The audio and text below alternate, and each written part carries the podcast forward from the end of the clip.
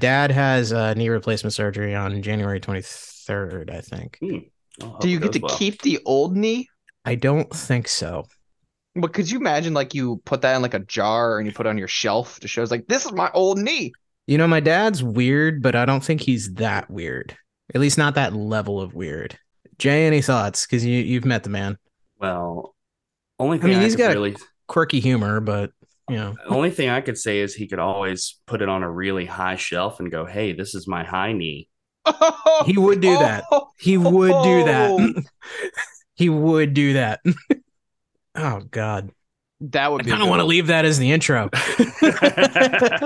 I'm leaving that. My so my dad's having knee replacement surgery, and we're gonna make sure he gets it back afterwards. We don't want no stupid doctors keeping away his dang old body parts after. And who knows what the kind of science experimentation they're gonna be doing with that thing afterwards. Uh, my dad, number one, does not talk like that at all. He's from New York and has a master's degree.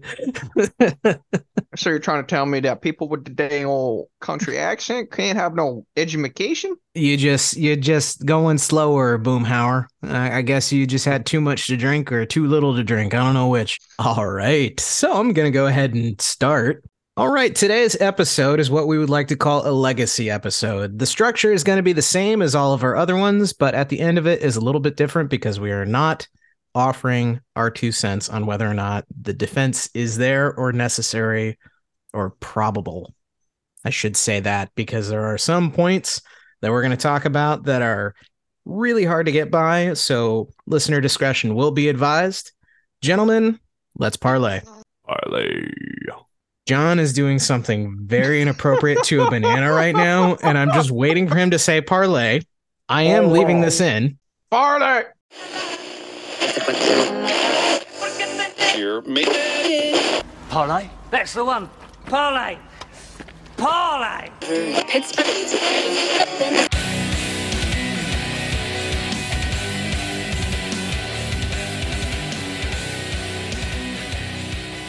You know, speaking of bananas, I once made this banana sandwich for breakfast one time. I'm a cr- I'm a master of breakfast sandwiches. If you haven't figured this out yet, so imagine you take two of the big oatmeal cream pies you can usually buy at the gas station, not like the little individual ones that you get in the box, but like the big ones. That's your bread, I assume. So you get two of those. One side peanut butter, one side Nutella, right? And then you take the banana and you chop it up and put it in the middle. Bam, sandwich. Grab a This is also towel, staying in. grab a paper towel, wrap it around that, walk your ass down there to the dang old bus stop and wait for the bus. You're good to go. So You John, got your you're saying, potassium, your calories, your protein, so John, you're saying that you like cream pies. banana cream pie in my mouth for breakfast. Welcome to Parlay Radio. I hate you both. well, that's not usable anymore. We haven't recorded in a little while, so naturally we have to get all of our weird out up front. Introductions all around. Jay Bain, just a fly in the Vaseline. J Cash Money 94, and I like bananas in my mouth. Devin Hughes, and I feel very plush right now. A velvety plush? Jesus Christ. You're Uh, like a That- velvet plush? Or are we that- talking like a regular plush? That beard looks plush. I have not trimmed it in three months, maybe. This is kind of tapered down a little bit. Let's see, full length. Still looking beautiful. It's a little bit longer than my middle finger, so probably about four inches, roughly, maybe about five. I don't Is know. that I haven't. four I didn't inches like, pull. Off of the like Oh, American uh, average scale, or is that so like the no, uh, no, no. South My well, my scale? my middle finger is literally like a little over three inches in length, and then it dipped down a little bit further. So I'd say probably about four. So that's like I'm about You to know? mute John. I'm really about to mute John. Devin, when are we getting the replacement for John? You Weren't know, we supposed to Brandon be- wants to do this, so I Well- mean, he wants to be a guest. I mean, might as well get him full time. It's just we got to check with his record company to see if that's fine. I mean, that- COVID that's- shipping delays. You know, That's what I asked not for in the mail. Christmas from Santa. Was a replacement. All I want for Christmas is a replacement for John Coleman. COVID shipping. Get there eventually. It's on a cruise ship off the port of Los Angeles. Even the Wish version of John might be a little better.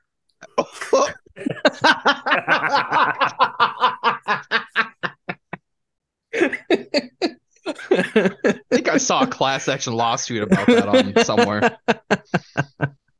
Not as advertised. oh boy, oh, I missed you guys. That's how Uh, you get your money back on PayPal right there. we we have not recorded in a little while. I don't know.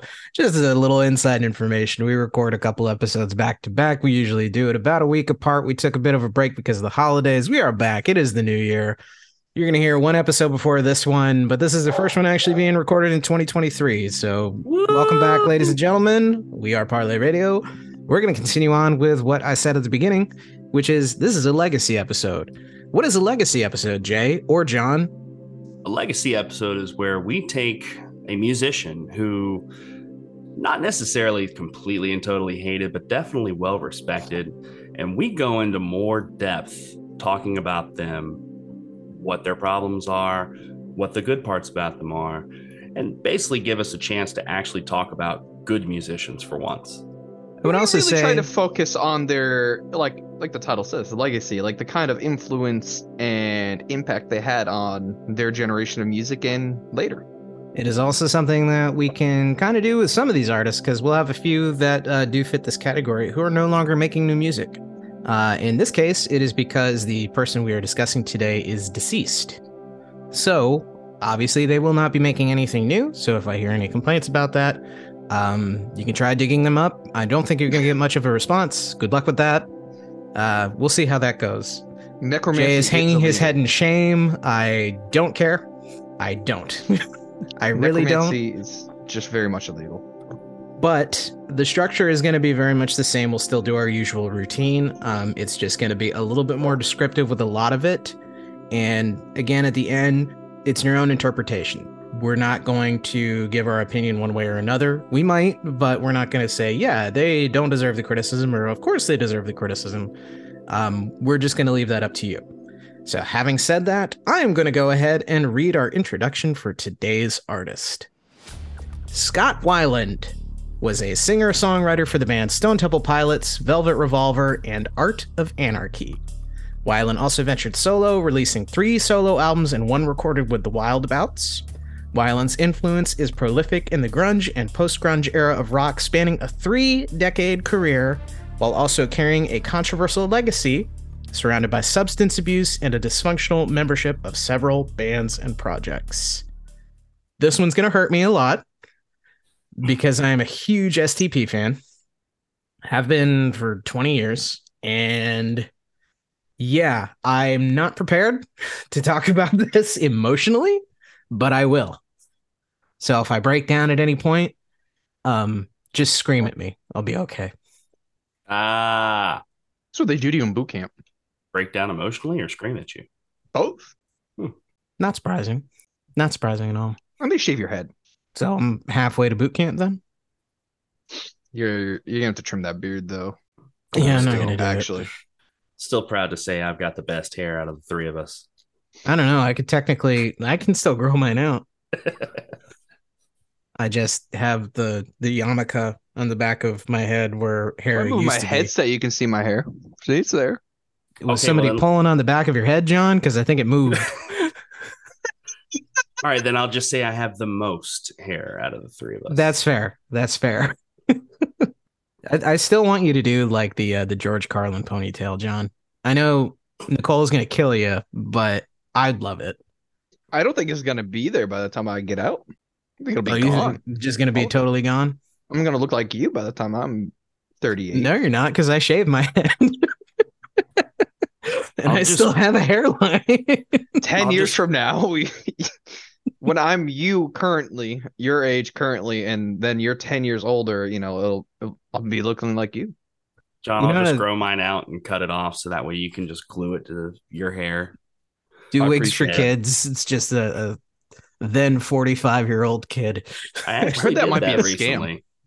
Wigs for kids does not have the controversy that No. um uh what's the other one that I donated to Locks for Love.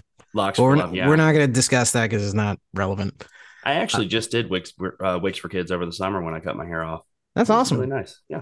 You know, Is it- honestly, um, I did have a friend in high school that shaved her entire head, for Locks for Love, and then after I figured it out that she had to pay to shave her head for her hair, I was like, I thought they Yeah. would want your hair, and like, like if you anything, still- like you should get paid for it. You still got to pay for the haircut. I Some didn't. Some places will do it for free. Well, I didn't now have to, it- and I did it. nowadays you have to actually cover the cost.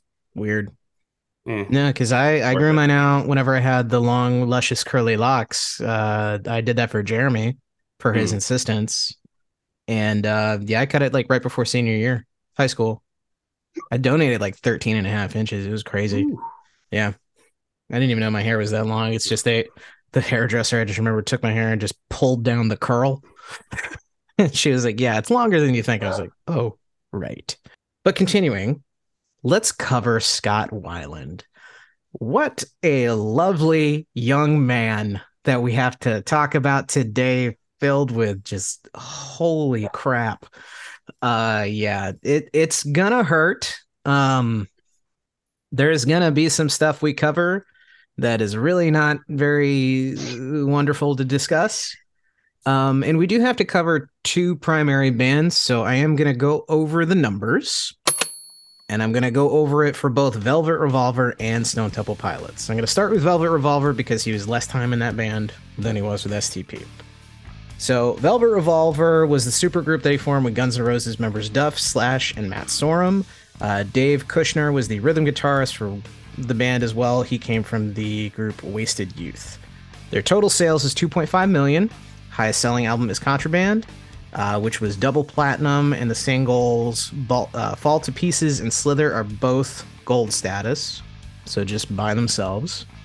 Uh, streaming, they have 1.332,000 monthly listeners on Spotify. Peak positions on Billboard were number 56 for Slither and number 67 for Fall to Pieces, but they both have well over 100 million streams.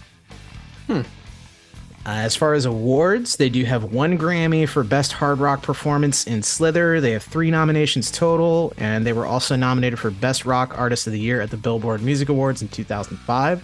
The band was only active for five years, Really? two albums in five years, and they had all that. That's a lot. It's impressive.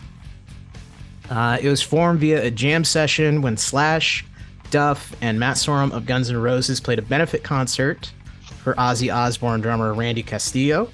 Duff was a friend with Dave Kushner in junior in high school, which was actually part of his recruitment into the band. This is what I found really fun.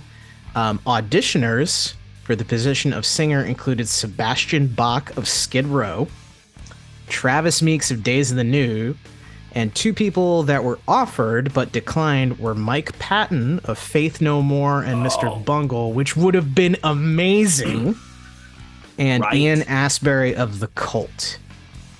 Just also the would have been idea, amazing. the idea of Mike Patton singing for this group would have been absolutely amazing. Now, Weiland was really good as the singer, but I would pay huge money to see Mike Patton play with them. Patton would have been incredible. Mhm. Like I don't think the I don't know, I don't I don't think it would have been the same feel, Mhm. but it would have been amazing to see Patton do anything with that.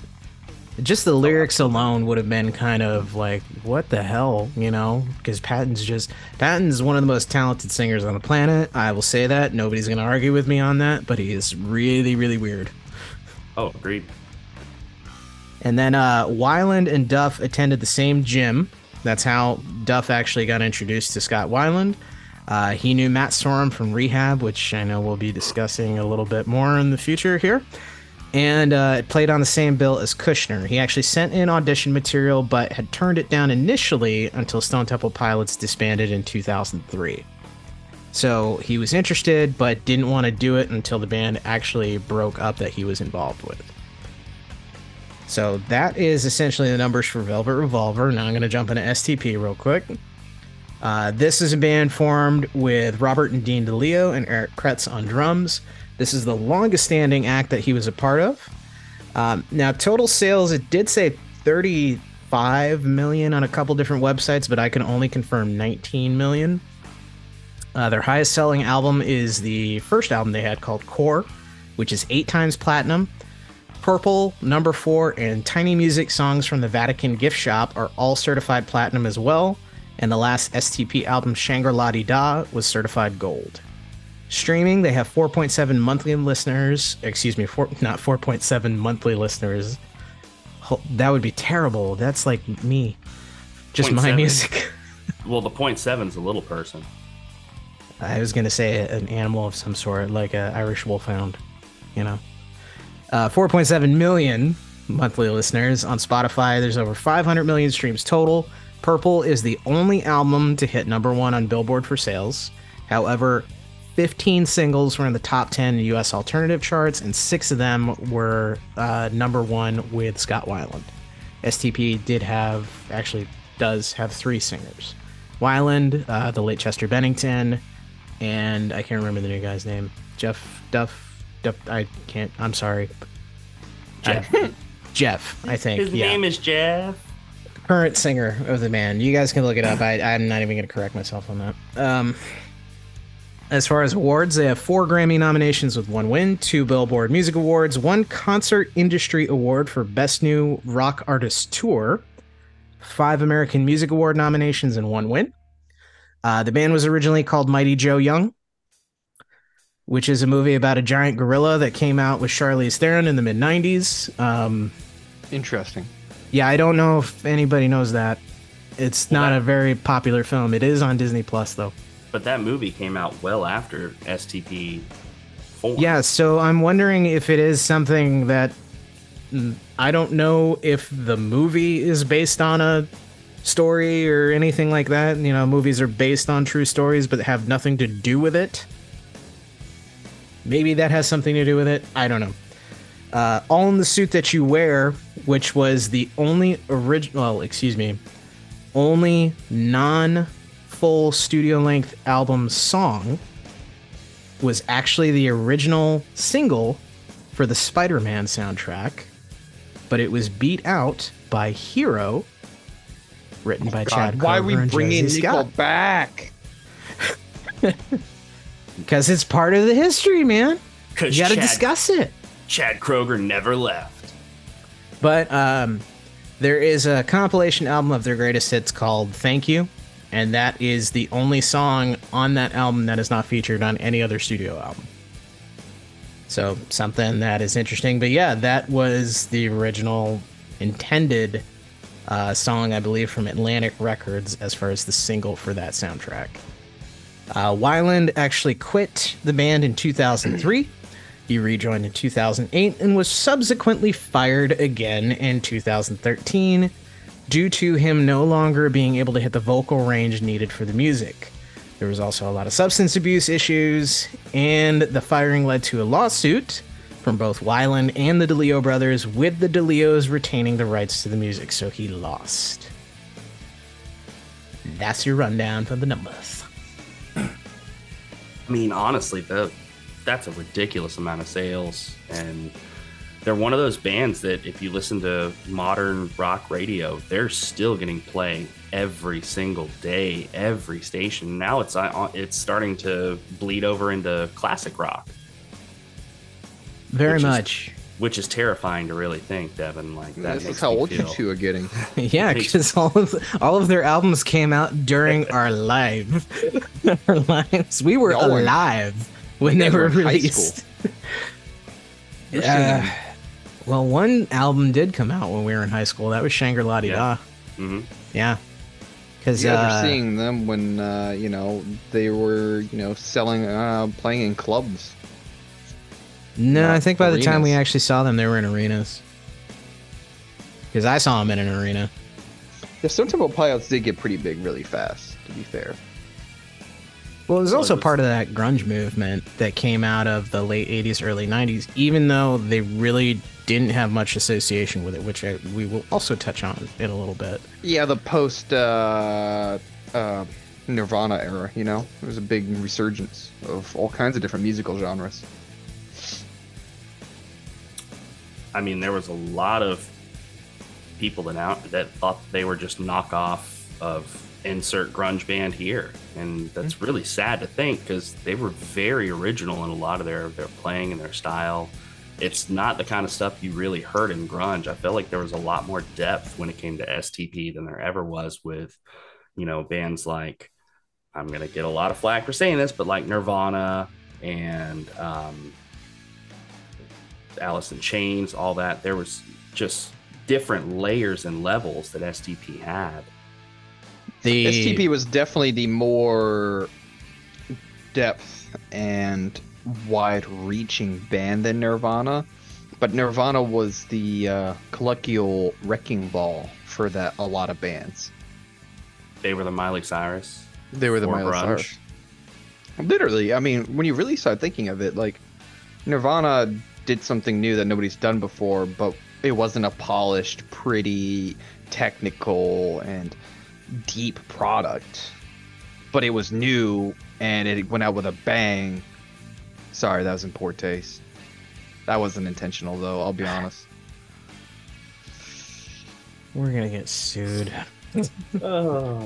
But, like, um, I, I the stuff that came after is a lot more respected, a lot more refined, and uh, rece- received much greater success and much greater uh, flo- laurels on their shoulders, if you will. You know, like look at Stone Temple Pilots, look at Foo Fighters. I like to say that with STP, as opposed to comparing them to what was the grunge era bands that came out at that time, if you think of them as a psychedelic rock band, The- they are Okay. immensely more enjoyable. Like hands down, it is number four. That album alone is I consider it one of the best psychedelic rock albums of the past thirty years. Easily. What do you consider? What is Tool considered? Is it Tool is more metal alternative, Progressive. progressive. metal. Yeah, progressive metal alternative. Because I would definitely consider Tool psychedelic if you're going that route. There's a little aspects of psychedelic in them. I mean, you could it's- take psychedelics and listen to Tool and then have a different experience than most people would. But Have you seen Tool live though? I will in May. oh, you got Rockville tickets. Yeah. Good for you. Oh, which day? Are you going for the full package? Oh, or are I'm you- going camping all four Oh. days. Nice. Oh, you should just let me know. I live like 30 minutes from Daytona. Yeah, but I'll be sleeping five minutes from the stage. That's not a fun time, dude. It He's actually gonna bad. put his uh, sleeping bag by the stairs on the side of Oh the stage. my. hmm I'm not yeah, camping. saw Tool and like for that uh when they did when they released that first their first new album in like 13 years, it was uh that was an insane show. It's great. I was gonna say You don't which see album? 'em. They're they're all their first album in 13 years. That's uh I'm a huge Tool fan, might I add. So I can. Yeah, I, I think all of us here are. I'm not a huge Tool fan, but I am a Tool fan. Inoculum is when they released Inoculum. I saw them that on the day that they dropped the album was the 1st Mhm. day of Rockville in Jacksonville in 2019. Mhm. So we were like the first people to s- listen to the music live. It was pretty cool actually. Maynard's still a jerk though. He's he's an artist. yeah. I mean, any artist is gonna have an ego, and egos are tied a lot, in most cases, to singers. Hi, how's it going? Hi, uh, How's it going? yeah, I, I'm putting myself down there. I'll say it. But yeah, I mean, like, and that kind of just to float back to it, that's part of Weiland. Weiland was this performer. Whenever you saw him, it was almost like a religious experience. During his prime, especially, because I saw him in 2002 when it was before the first disbanding of STP. Uh, I actually took Jeremy to go see that show. May he rest in peace and um did this thing on stage where like he moved around to every single song. He had his own little dance routine, but it was like a combination of gymnastics and yoga without ever leaving the mat. He's just a very flexible, thin dude, so he's just spinning around all the time, like you would see somebody dance to psychedelic rock. kind of like the snake in Jungle Book, just like Very much. mesmerizing people as he goes he through. was so like that's exactly his movements he just moved in Mhm. this weird little snake-like pattern it was incredible to watch because at the time you're just listening to the music and, and you know like with rock you try to mosh and do all these other things but you don't really subject any sort of dance to it and you don't want to look weird whenever you're doing it in a crowd because everybody's self-conscious at this point he's up on stage doing it in the most erratic pattern, and you're like, that looks unbelievable. and it was just, it was so easy to get entranced by it. I mean, we watched from the stands in this arena because we didn't want Jeremy to get kicked in the head. Um, but yeah, like we watched from the stands with him performing, and we're like, this is incredible. Like, I can't put words to it. I would say in his height, he was probably the best live performer in rock, easily.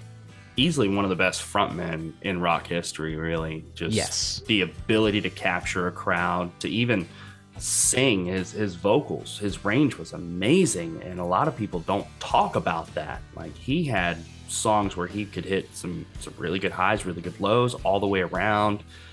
Varied, everything was varied with what he did. It was never you could never point at one song and be like, "This is the Scott Weiland sound. This is the Stone Temple Pilot sound." They were all different and I think that's that's what allowed them to get as popular as they did. They were a different band, and, and not only every album, but all, half of their songs were just you couldn't tell who was who.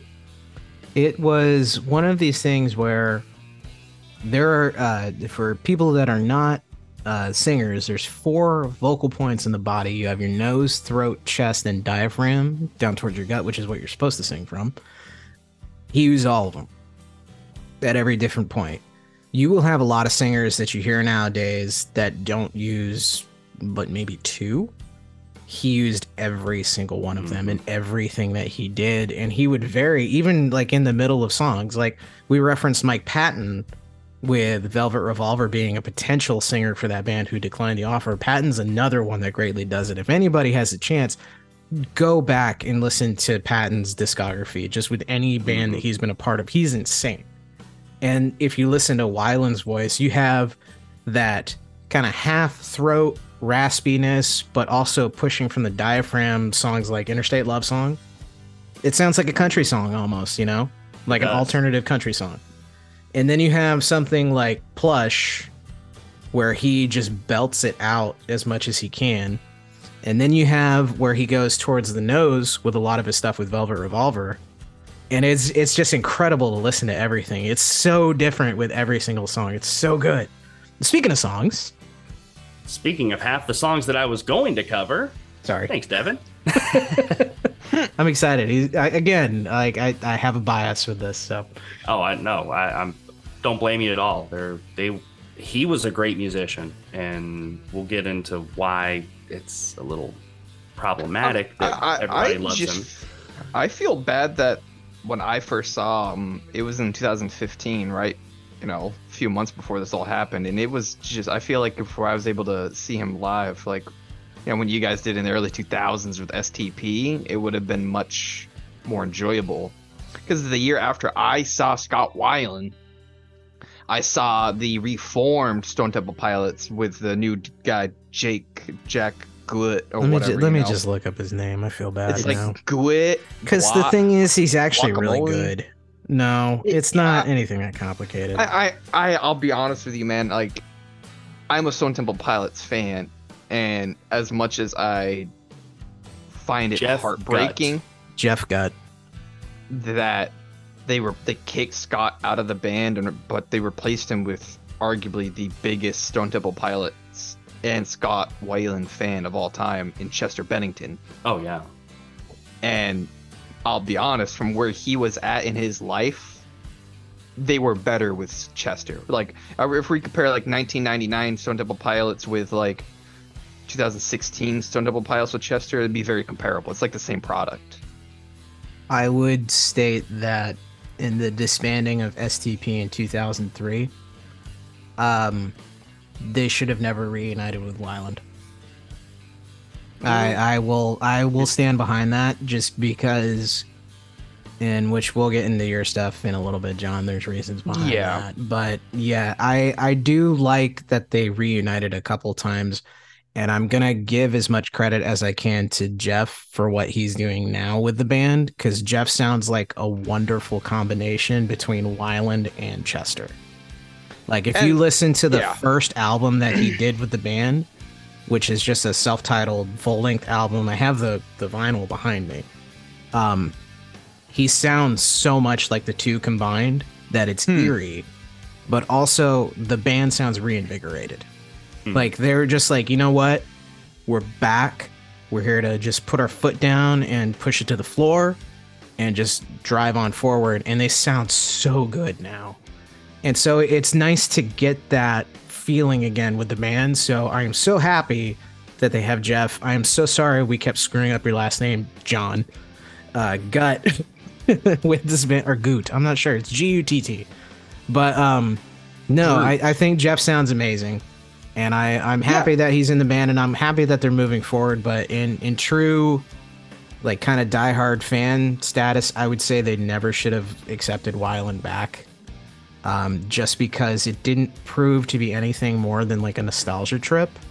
Yeah, and that's Yeah. kind of like the thing I was trying to get at is like Chester was a f- fresh air, is a new influence, and was able to keep the original product by bringing it into the 21st century to get a whole new generation of like music fans into this band's legacy that truly deserved it. Like, because they got them as a band got curtailed very, you know, for self-imposed reasons Right. but like they're they're a band that shouldn't have ended at that time period, you know. But like you, I mean, like you guys are both very, uh, you know, a bit older than me. So like Scott Weiland was your guys' is Chester Bennington. Like Chester Bennington was like my generation, even though I'm just a few, you know, like not that far behind you, is like the the superstar or voice of my generation for like most people of my age group. Like Chester is like and ter- terribly they met very similar ends, like very similar and tragic, but like they're both extreme superstars. I know what you mean.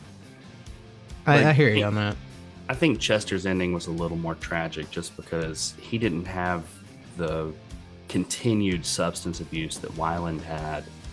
And it to watch somebody just basically wither their own life away like everybody basically had to do with Weiland, you know, the, it, you almost kind of look at it as the record company is just kind of pimping out an addict. And we'll probably get more into this as we go into controversies because I've got a lot of viewpoints when it comes to artists and whether it be depression or drug use or whatever it has. And I think that's something that Weiland definitely suffered from. Yeah, eh, when you really think about it though, you bring this into like 2023 now, right? Where we're at. I don't think something like W- Weiland would have happened.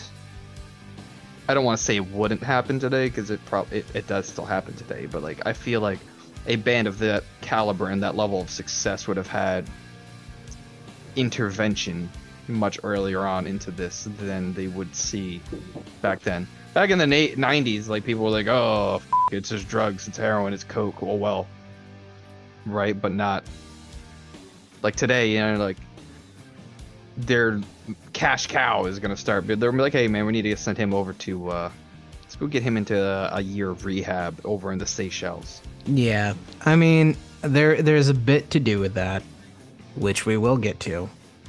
First, let's go ahead and get into the lyrics with Jay. By all Yes, means, my friend. Thank you, Devin. I appreciate that. So today we've got, instead of our typical two, since this was a legacy episode, I thought we'd go over three songs that Scott Weiland wrote. Uh, the first one we're going to deal with is Fall to Pieces, which was written by Velvet Revolver uh, for the album Contraband.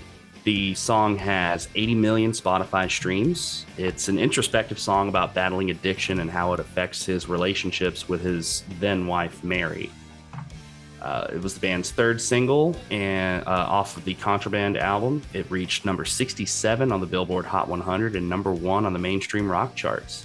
I would say this song has a very eerie, similar sound and vibe to Guns N' Roses' "Sweet Child of Mine," and honestly, that's one of those things. Looking at Velvet Revolver, you kind of start to realize, and I hate to say this, Slash is kind of a one trick pony. He's very big about doing these droning melodies that sound really great the first couple of times you hear them, but after a while it just gets repetitive because it just gets played over and over and over through the song. But then he also has those epic solos that just define the entire song, and Fall to Pieces was exactly that. And I really think it's just a copy paste version of Sweet Child of Mine, sadly. It does sound very similar to Sweet Child of Mine. Um, in that I there was a, a we'll get to it in the next episode, but uh, Slash uses what are called circus circus medleys or melodies for warm ups, and that's actually where a lot of his guitar licks come from. Mhm. So when we hear these little introductions, not only do we know it's Slash, like I think that's one of the the cool parts to Slash is that when you hear the riff come in, you know it's him. Mhm. And I think that's signs of a, a great guitarist and a great musician. Um, I'm never going to knock Slash's ability by any means. I love that his solos fit the song as opposed to just being like, I can play every note on the guitar, like a lot of guitarists are nowadays. Um, I'm looking at you, Math Rock, but he is, he is, he- he fits everything really well with how he writes and how he puts the music forward. So I I appreciate that, but yeah, it does feel a lot like a carbon copy of Sweet Child of Mine. Yeah, and one thing I will say going back to Slash's solos is that he almost uses the guitar as, as like a second set of vocals during those solos, and it, it's amazing. They sound beautiful. It's just that's almost every Guns N' Roses song, a lot of Velvet Revolver songs. It's just it's the same stuff, and and we we'll discuss more of that eventually later on in a further episode. But that's just something I did want to bring up. But this song, uh, Fall to Pieces, it really shows how addiction can affect someone and the weakness that addiction creates, um, the loneliness, and how it brings down not only the person that's addicted, but also the ones around them, their loved ones. It's really sad when you know a lot more of Scott Weiland's history how this song lyrically is kind of structured and set up, it, it is very autobiographical. And I think that's one thing with Scott Weiland that was so amazing about him and at the same time so tragic is that he put a lot of himself into his lyrics. There's a lot as a musician that you do, you are opening your soul to the people, letting them read your deepest, darkest feelings and secrets and emotions. And that's very draining. So I can definitely see later on in his life why he went down the roads he did and how things happened. But it's just kind of how being an artist does. One thing about Fall to Pieces that I will definitely say is that this is the song that made me realize that Guns N' Roses would have been the greatest band in the world if they didn't have Axl. Oh, that's some big words. Harsh. Harsh. I hate Axl Rose with a passion. That Who man doesn't? is a he's a terrible person, a terrible singer. And again, we'll cover this more in a later episode, but I'm just gonna go ahead and say this real quick. Axl Rose. I'll censor it. It's fine. That's why I I'll- gave you a I'll- little bit of spot on that. I, I appreciate that. That way, I at least have a warning. Um, and now that I know how to compress vocals really well, so that we all sound about on the same level, um, editing's not so bad anymore. Otherwise, it was taking me like you know five hours an episode. Now it takes me maybe the length of the episode plus an hour. So it's not terrible. Nice. That's good. Uh, so for the second song that we're going to cover is going to be Interstate Love Song. Uh, the third Classic. single from the band's second album, Purple, has 285 million Spotify streams right now. And it's possibly the band's biggest hit. If you look at the popularity that that song had, it was it's everywhere. It's still everywhere on all rock radio stations. Uh, it stayed at number one on U.S. Billboard's album rock tracks um, for quite a bit of time. It hit all the way up to number one. Um, when listening to the song, it has almost a country-like riff with the guitars. It's very strange for a rock song to have that, but it's it's very distinct in that song. You know, the the sliding on the guitar sounds really cool. Um, the lyrics itself are about lying to your partner. Uh, Weiland um, wrote in his book that while writing, or while excuse me, while on the road for the core album, he would call home to his fiancee Janina Castaneda, and he'd lie to her about being clean while on tour. Uh, he was quoted as saying, She'd ask how I was doing, and I'd lie, say I was doing fine. I imagine what was going through her mind when I wrote, waiting on a Sunday afternoon for what I read between the lines, your lies, feeling like a hand in rusted shame. So do you laugh or does it cry? Reply. He's definitely showing that he was hiding a lot of stuff from his loved one, and a lot of that is going back to addiction. It is a terrible, terrible thing to have to deal with. The song in general, it's short. It's almost too short, honestly. The, the, the song itself is, you want to listen to it for, you know, at least five or 10 minutes. It's like a, what, three minute song at most? Yeah. Um, Three minutes and 51 seconds. yeah. It's short. It's it's simple in a lot of places, but it's definitely moving. Um, it's got a super catchy riff that it could really easily fit into any country band set, and that's saying a lot coming from a rock song because to be able to kind of push that genre without really changing a genre, it's impressive. And it really speaks to Scott Weiland's lyrical versa- vocal versatility, like we brought up earlier. To be able to mesh both rock, grunge, and country esque vocals at that time period was unheard of in the 90s. Like you see it today, but like that, we're talking about like 30 years later. Yeah. I mean, if you want to put it into context, he was like the original Taylor Swift.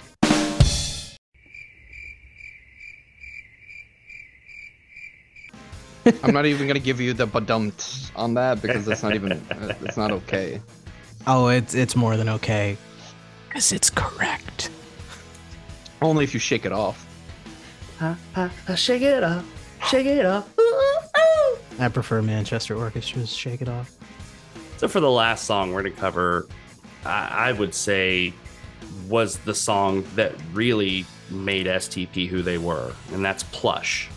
Uh, Plush was the second single off their debut album Core. Currently, it has 227 million Spotify streams with an acoustic version that is way better. I'm sorry, the acoustic version is phenomenal. That version has 97 million streams. So three over 300 million streams with one song with two different versions. so crazy to think. The single also hit the top of the Billboard mainstream rock charts. Uh, Rolling Stone reported the lyrics were loosely based on a newspaper article that Scott Weiland had read about a girl who had been found dead after having been kidnapped in the early 1990s.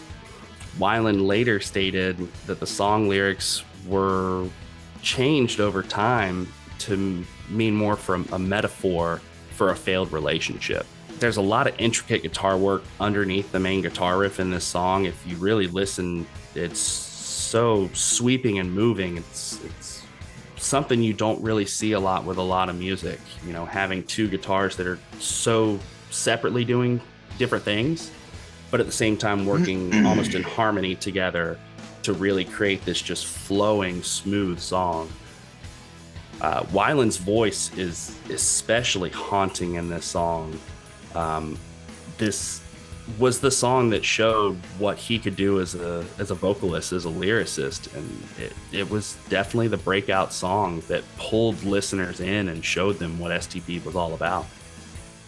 The interesting part to the acoustic version is that it was a recording of them playing it live on Headbangers Ball, hmm but it almost never happened because Weiland got into, uh, I don't want to say a rivalry. It's probably not the right word, but Ricky, what's Ricky's last name? Rachtman. yeah, Ricky Rachtman, who is the host of Headbangers Ball, had said something um, not so nice about STP, and they were not invited to the show. So Weiland kind of fired back and Weiland's hot temper will again come up here in a little bit. But uh, there was basically a dispute between the two, which inevitably led to STP playing on the show, and that, and then entailed the acoustic performance and recording, which is probably how the metal community got introduced to STP if they weren't already familiar with them at the time. Um, there's one thing that I have that's a criticism about the acoustic recording is that there is a microphone buzz throughout the entire damn song. Oh my gosh. and it drives me insane every time I hear it. It sounds great. I mean, don't get me wrong, like that is the if you obviously we can't see Weiland perform live anymore. Um, you can still look up concert footage of the full band and everything, but if you want a true, genuine, amazing acoustic performance, that's definitely a recording to pop up. Just as an audio file, the microphone um, will drive you insane. But his vocals throughout that entire recording are nuts because we are talking about the vocal range that he has. He hits Mhm. almost every single vocal point because he has the higher notes where he goes a little nasal, he goes throat, he goes chest, and he goes diaphragm throughout the song. And it's just it's insane to hear it because it's it's not a difficult song to sing by any means. If you are, you know, somebody who can carry a tune by any means, it's not hard. But just how he presents it is incredible. So just throwing that out there. That's insane. I- I'm gonna have to take a listen to it to see this buzz, but like, oh no, I I, don't know. I feel like I'm not gonna survive. It's I- it's more the um on uh so they they featured the recording of it on the album Thank You. And I think it's the last track on the album. And you can hear, you know, typical studio recordings throughout the rest of them, the regular studio recordings that are present. And then you go to Plush and it's almost like a dog note because there's just this really high pitch that's very subtly in the background the entire time. And so it feels like there's a dog whistle going off the whole time, but that that might just be my ears. I don't know. And they could have changed it for streaming just- purposes. I just look at it as a, it's an extra little instrument being played in there, right? Right. Sure. It's it's it's worth dealing with for the quality that that song is. It the the acoustic version. It's just his vocals, his voice is just the most moving thing in that. It is amazing what he can do and what he can make you feel just from not even what he's singing, but the notes he's singing. And then you listen lyrically too, and it's just as moving also. It's something that most singers, most vocalists are really unable to do. Whenever he hits that first, and I feel, he goes way down Mhm. into the diaphragm. And then the bridge just leading into the chorus, he goes back up towards the throat and nose. And it's just Mhm. like, Jesus. it's like, a I- roller coaster of vocals. It is, it is. And to think he was on a lot of drugs at that time, you know? like which I'm sorry, it's just like Oh god. You you you kill your throat and and various vocal patterns whenever you're doing any sort of drugs. Like a lot of people that had to that performed in like the 90s and 2000s are either sober now or no longer performing because of how much abuse they put through their systems. Like I mentioned it on a previous episode, Steve from Smash Mouth can't perform anymore. He's no longer a part of the band because he drank for so long. Not only did he give himself aphasia with that, but he also completely tore up his vocal cords. James Hetfield from Metallica can barely sing some of the stuff from Kill 'Em All anymore because his voice has just been destroyed from so many years of alcohol abuse. I'm so sad that the James Hetfield soundboard website is no longer available. Yeah. Yeah. Give me food, give me fire. Give me now, now, now. Ooh, ah. yeah. Would have made that just that would have been our edits throughout this entire series. Just would have been James Hetfield soundboard. Can we just make sure on the Metallica episode that we end every single thing that we say with yeah, ugh, yeah, Ooh, ah. Ooh, ah. I love listening to the live albums that they have because he says it just like 20 times more. Like there there's a Yeah, yeah. another- there's another one I had um I had a CD for years called Rock in Rio 3 and it was uh, a bootleg performance of Foo Fighters in Rio. Like three or four times throughout every single song, Dave Grohl into the microphone. Here we go! Here we go! Here we go! it's just like and you could tell i mean he was like trashed you could absolutely tell he was just he was having a blast he was on stage and he was just completely out of his mind but the amount of times that he says it on the album it's like you have to do a drinking game on it otherwise you're just not and and i mean it's not even a bad album or anything too it's a great live performance but it's just here we go here we go here we go it's like a it's like a, a beat 'em up game that you play at an arcade and there's only two sound bites for the characters. Here we go! Ooh ah! Here we go! Ooh ah!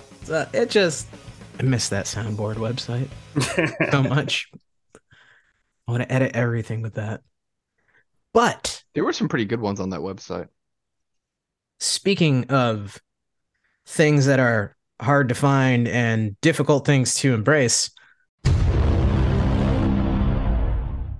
uh, John, I think you have some controversies for us, sir. Sadly, even uh, the legendary artists do have controversies.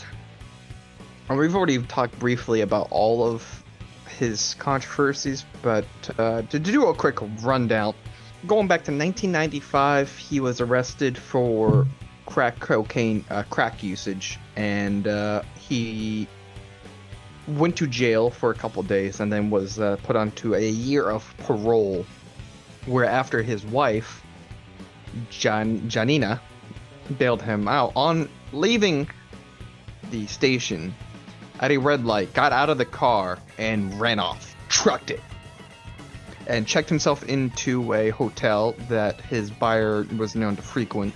Sorry, seller, not buyer.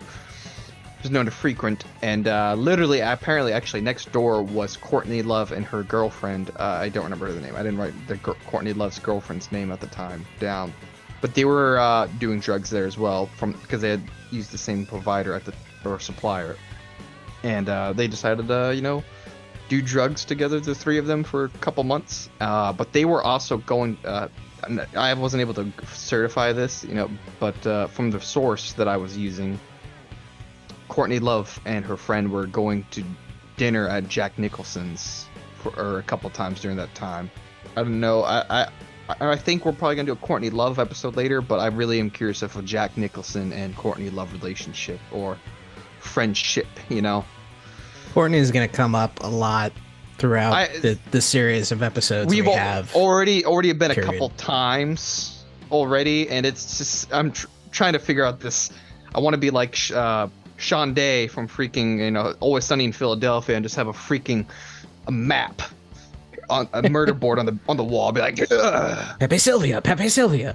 I keep seeing his mean- name, Pepe Silvia.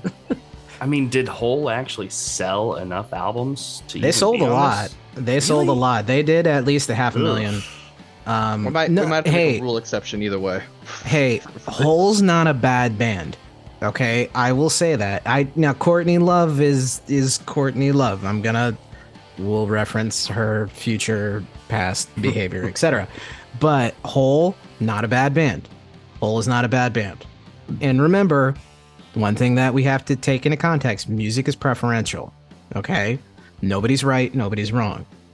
Everybody likes what they like. I know it I'm- sucks. I can't be hypercritical like I was when I was in my 20s and late teens. Hey, my opinion is. Trust me. I would just crap on every band we talk about. but I was I was a I was a huge It was about it. Amanda Amanda de Cadenet, whoever that is. Amanda de Cadenet. Sure. Amanda de Cool. Cadenet. Uh, photographer lady, English photographer. Apparently had a relationship with Courtney Love for a little bit there. You got other stuff. yeah. Uh, but the and then after that he uh divorced Janae. I mean, I, I don't know why they got divorced. Their relationship was apparently very private, but uh, from me just having to, if I was the wife, and uh, my husband just bailed on me at a red light after I bailed him out to go do drugs for a couple months with another woman or woman's. I would probably also want to be out for that relationship. Some people are into that. I'm not. Anyways, uh, he then was in New York and uh, was got very deep into drugs, and they actually had to cancel a t- plan planned and scheduled like advertisement done out Stone Temple Pilots tour in 1996 because of his drug usage. He was then arrested in New York for buying drugs in 1998 and spent five months in jail for it. And then in 2001 was uh, arrested for domestic abuse charges against his new wife Mary, and then again for drug possession in 2003 and had a DUI in 2008. But the probably most offensive thing that we did talk about repeatedly was his narcissism. A lot of his former bandmates and colleagues and family members all talked about how he was extremely narcissistic and any good idea automatically became his idea. Uh, like apparently there's a time where during his final tour with Velvet Revolver, he was telling people like, "Hey, this is gonna be our final tour, you know, good to go and everything, all that." And then everybody act. Apparently, the other members were like, "We never t- discussed this. Like, this was like you can't. You're not the only member of this tour. Arguably, at this time, everybody else in this band is actually bigger than you." Because we're members of Guns N' Roses. You may not know, you may have heard of us, but like this is not just you decision. This isn't the Scott Weiland band. This is Velvet Revolver. Then apparently, uh, his wife at the time, uh, Mary, had reached out to the other members of Stone Temple Pilots to do a private show on the beach for like you know their family. And it's like a little small get together thing. And then the DeLeo brothers were like, "Hey, you know, let's actually just kind of see if we can do like a couple shows in the area, like a private, like like a small reunion, like a one-time time show." And then like it got leaked somehow, and then Scott Weiland, Brad was like, "Yeah, no, I've been trying to get this reunion back together for a couple years now, and do a whole tour, a new album." And then they were like, "We've never even discussed this. Actually, we talked about it at your house as a group, but like we only talked about doing a one-day show on the beach just for us, friends and family, like a jam sesh, let alone a full 15-month tour." And those were like the more like tame narcissism type things. There were multiple incidences where he just was very much uh, an asshole to the point of where Velvet Revolver kicked him out, Stone Temple Pilots kicked him out. One of the more interesting things is that when they did kick him out after failing to do a reunion tour, there was like three years of like, hey, we're gonna do a reunion tour, we're gonna do a reunion tour, and it never worked out. Between him trying to go back to Velvet Revolver, him doing his own things, the Wildabouts, and trying to do like trying to juggle three things at once, which you know it's really hard to do. I have a hard time, you know, walking and talking or walking and chewing gum, let alone you know managing three successful bands. So I don't know how he would do it. They kicked him out, and then they brought in Chester Bennington, and then there was lawsuits. You know, we discussed it. Lawsuits went back and forth. And he's like, "You can't kick me out of my band and use my band's name and replace me. You can't do that." Uh, unless you're Breaking Benjamin, uh, apparently that can happen if you have the backing of a studio behind you and not in, as an individual. Apparently, Breaking Breaking Benjamin was able to do it because the band's name is Benjamin, Breaking Benjamin, and he is, you know, Benjamin. It's his band. Kind of like Paramore, but let's let's not talk about Paramore. But uh, But you always We will. up. We will. Oh, Uh, we will.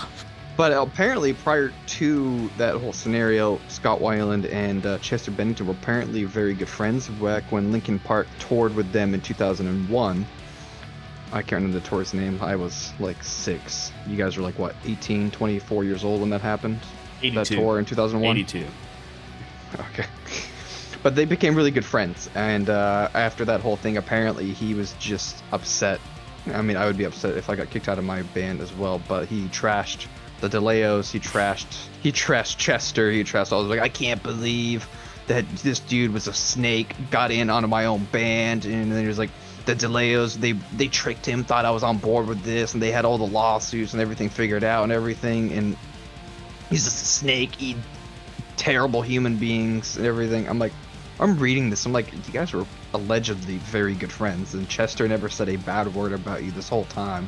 They're all just talking. It's like, in anything he came out, he said he was completely honored to be offered the position for his one of his iconic people growing up in the field to take over.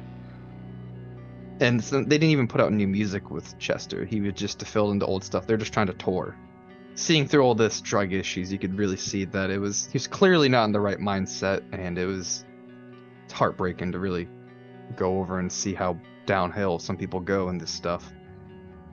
I think his narcissism is something too that I like to liken in the music industry as frontman complex. Yeah, He got a huge ego because he's the front guy. He's the one who everybody hears, everybody sees. Yes, Devin, we know you, me, all the other singers out there in the world. I've You're been so kicked out of bands huge. for that. you're so But it- huge. it's it's one of those things that people you get an inflated ego you get this you know sense of self that's way larger than it really should be and and if you're already a narcissistic person that's gonna really push forward even worse you know narcissists always have to be the victim in everything that happens so of course he's gonna try and lash out at people but it's the center of attention. You Yeah. have to. You have to. It's the narcissistic quality of always wanting to be the one in the limelight, whether it's good or bad. Drugs change your perception of everything too, and and Weiland had far too much substance abuse issues. I mean, I remember watching the 2002 episode of Storytellers that they did on VH1 you know, they play a couple songs, they talk about the song a little bit. And I remember at that time he was nine months clean and sober. You know, and he was like really proud, and the crowd was cheering him on. And it was right before they played their last song, which was Sex Type Thing, which is also a great song for anybody to check out. Although the uh, uh, story of the song is not exactly um, um, good, is the nice way to put it, because it sounds like it's uh, uh, apologies. It sounds like it's forcible rape. I don't know. Or it's just kinky sex, one or the other. Um, not entirely positive on that. Take it to your own interpretation with that. But no, he's sober.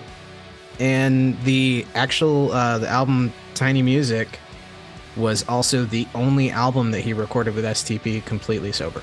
The only one. They had six studio albums with him. That's sad. a lot That's of really people, sad. A lot of people take inspiration from being in an altered state of mind. It, it's terrible. Um, I haven't heard a lot off of that last album myself, but mm, you could almost maybe equate the creativity that he has in that album. You know, maybe one of the reasons it didn't sell as much is because he wasn't completely blissed out of his mind.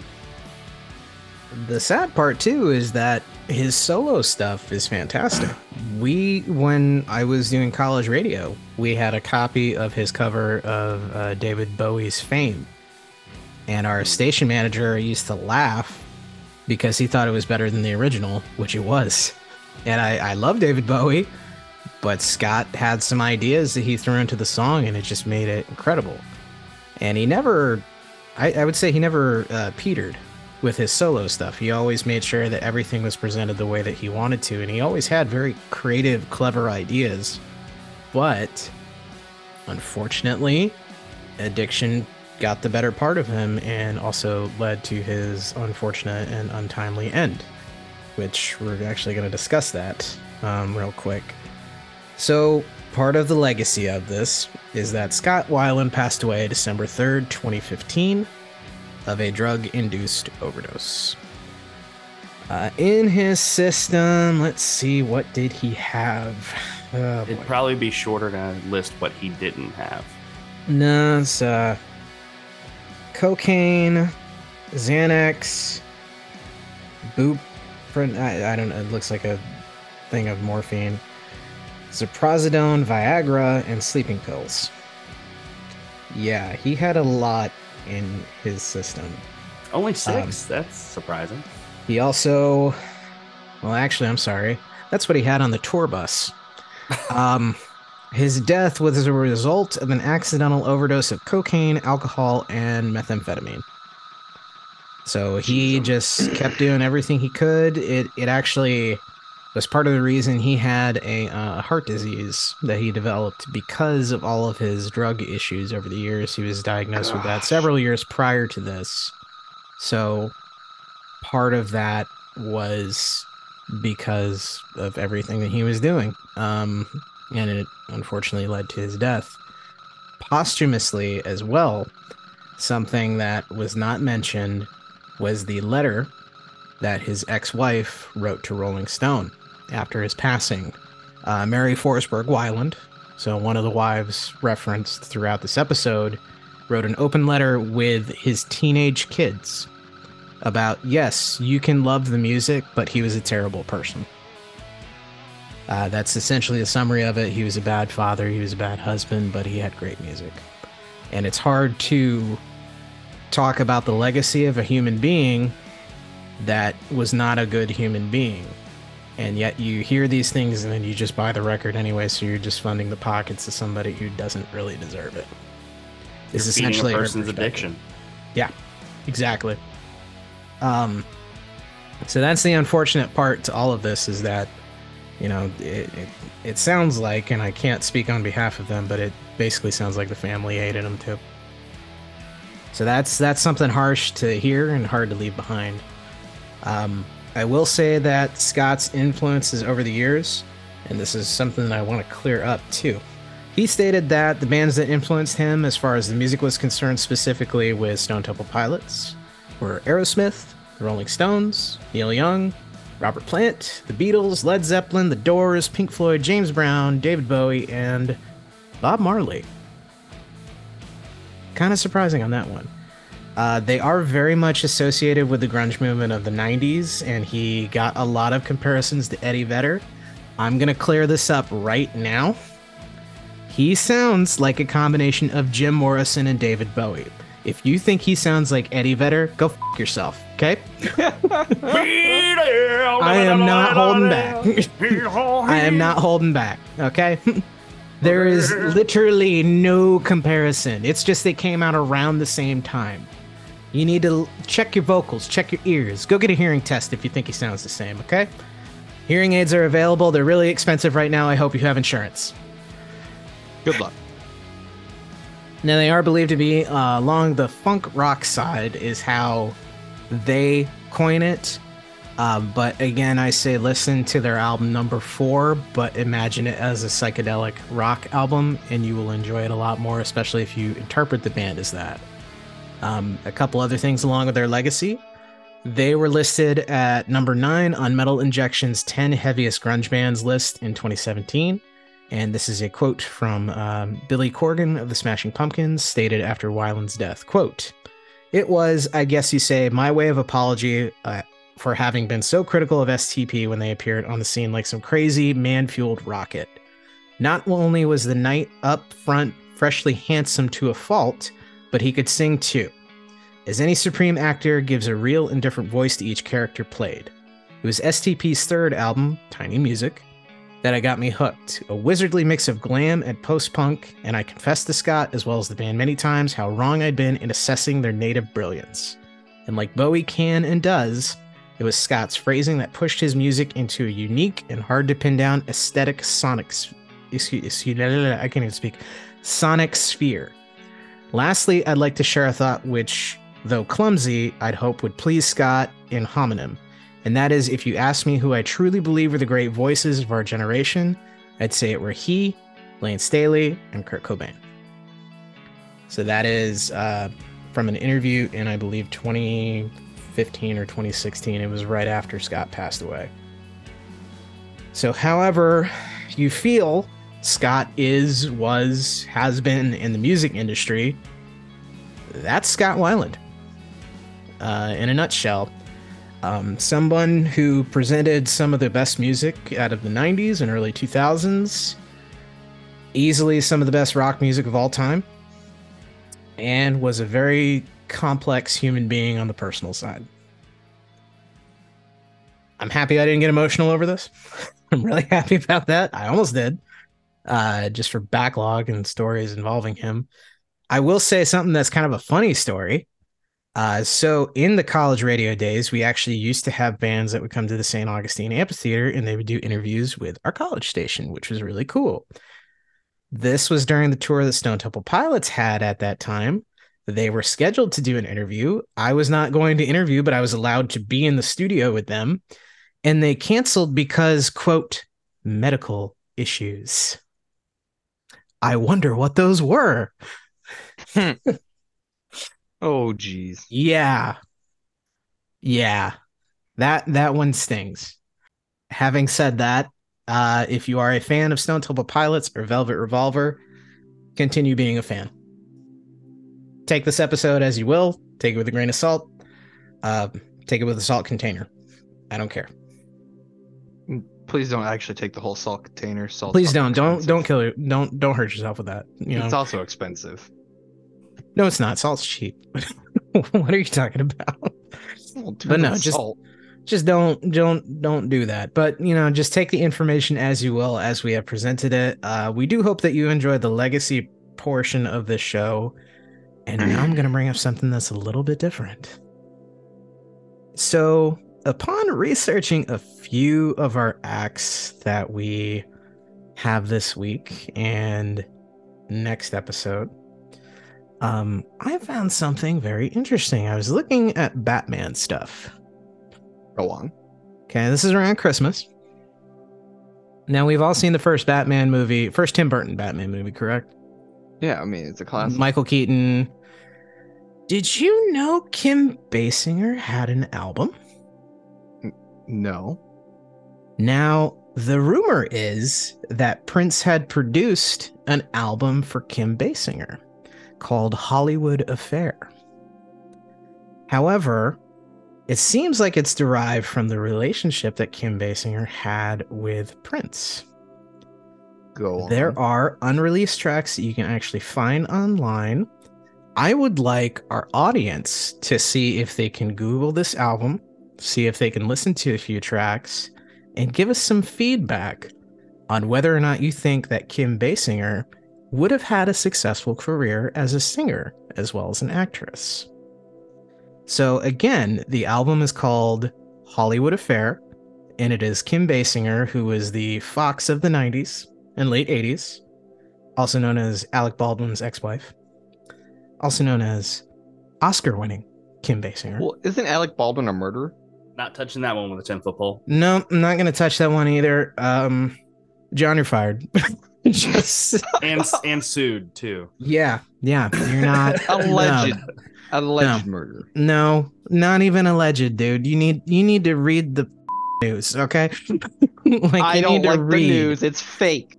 All For the purpose of not getting John sued. Replacement. A John replacement. Yes, a John replacement. For the purpose of not getting sued, what John is referencing is that Alec Baldwin had a prop gun on set that had live rounds loaded in it and shot it at another person on set, which inevitably killed that person. Alec was not aware that there were live rounds in it. There are ongoing lawsuits that we are not a part of and we are not affiliating with, and we're not going to talk about this anymore before John gets his own legal representation because we are going to get sued. So I'm not going to for lawyer. politely ask John to shut the fuck up. Okay. I mean, like everything else I could leave behind that we've had where I've joked about us getting sued. No, we can actually get sued for this. This is an ongoing lawsuit. So, no, we're not going to discuss that. But no, Oh Kim wait, Basinger. isn't. They they settle out of court. They're fine. Great. That's fantastic. Even better. So yeah, going back to Kim Basinger, check out her solo album, Hollywood Affair. Let us know how you feel about it. Whenever you write to us, you can leave a comment on Facebook, you can leave one on Instagram, you can send us a message on TikTok now. That's right, Parlay Radio has a TikTok. Does it feature our faces? Briefly, in only one video, because we don't want to really feature our faces all that much. We're we're not ugly by any means. I am. Um, nah, nah, you're still pretty. Don't worry Oh, about it. Thank you, Devin. No problem, buddy. Um, but no, we just we only really post like, hey, this is the teaser for the upcoming episode TikTok, and we do it kind of that Adult Swim text and picture style that they have in between all of their episodes because I couldn't think of another format to do that would work. Um, but yeah, if you like what you hear and you want to listen to Kim Basinger, please send us a message, leave a comment, do anything like that on any of those pages because we want to know what you feel. We would also love it if you left a review for us on your podcast streaming of choice uh, Spotify, Apple Podcast, or Google Podcast, or if you're using another one that we're not really familiar with because it's not as widely used or is not as widely popular, you can still leave it on there too. We'd appreciate it. If you like what you hear, hit subscribe, hit notify whenever new episodes drop. We release episodes every two weeks because we have personal lives and it's really difficult for us to do it every week, and we're not getting paid off of this yet. Yet. Yet. We also are seeking sponsors actively. Um, if you are of a small business and you want to plug your stuff on here, you can also reach out to us. You can reach out to us at parlayradio at gmail.com. Tell us a little bit about your business. We will feature you here for free. We are not asking royalties from small businesses. We do want to make sure that you understand this is a free plug, 100% free. We are willing to whore ourselves out for you for free. Yes. We would love it if, you know, we plug your stuff and you mention us on your own social media too. But yeah, we would love to plug you guys. That's fine. It's the big guys that we're after that pay people that actually we want also with sponsorships. But no, we want to make sure that the small businesses are featured too. But on behalf of John and Jay, thank you so much for joining us for our first legacy episode today. And we will see you on the next one. Bye bye. Ah. ah. John's gonna get us sued. John's gonna get us sued. Parlay Radio is a journalistic educational commentary podcast hosted by Jay Bain, John Coleman, and Devin Hughes. On the mention of bands and materials used, we are protected by fair use and copyright, as we provide criticism and commentary through satirical means. We don't own the rights to any bands or stories mentioned, but we do have the right to offer criticism and commentary. Incidental music is provided by Cloudkicker and Creative Commons tracks in the public domain. If you have a band or suggestion for the show, you can find us on Facebook at Parlay Radio, on Instagram Parlay Radio Podcast, or on TikTok at Parlay Radio. You may also email us at parlayradio at gmail.com. Be sure to like, share, and subscribe to our show if you enjoy what you hear. Thank you for listening.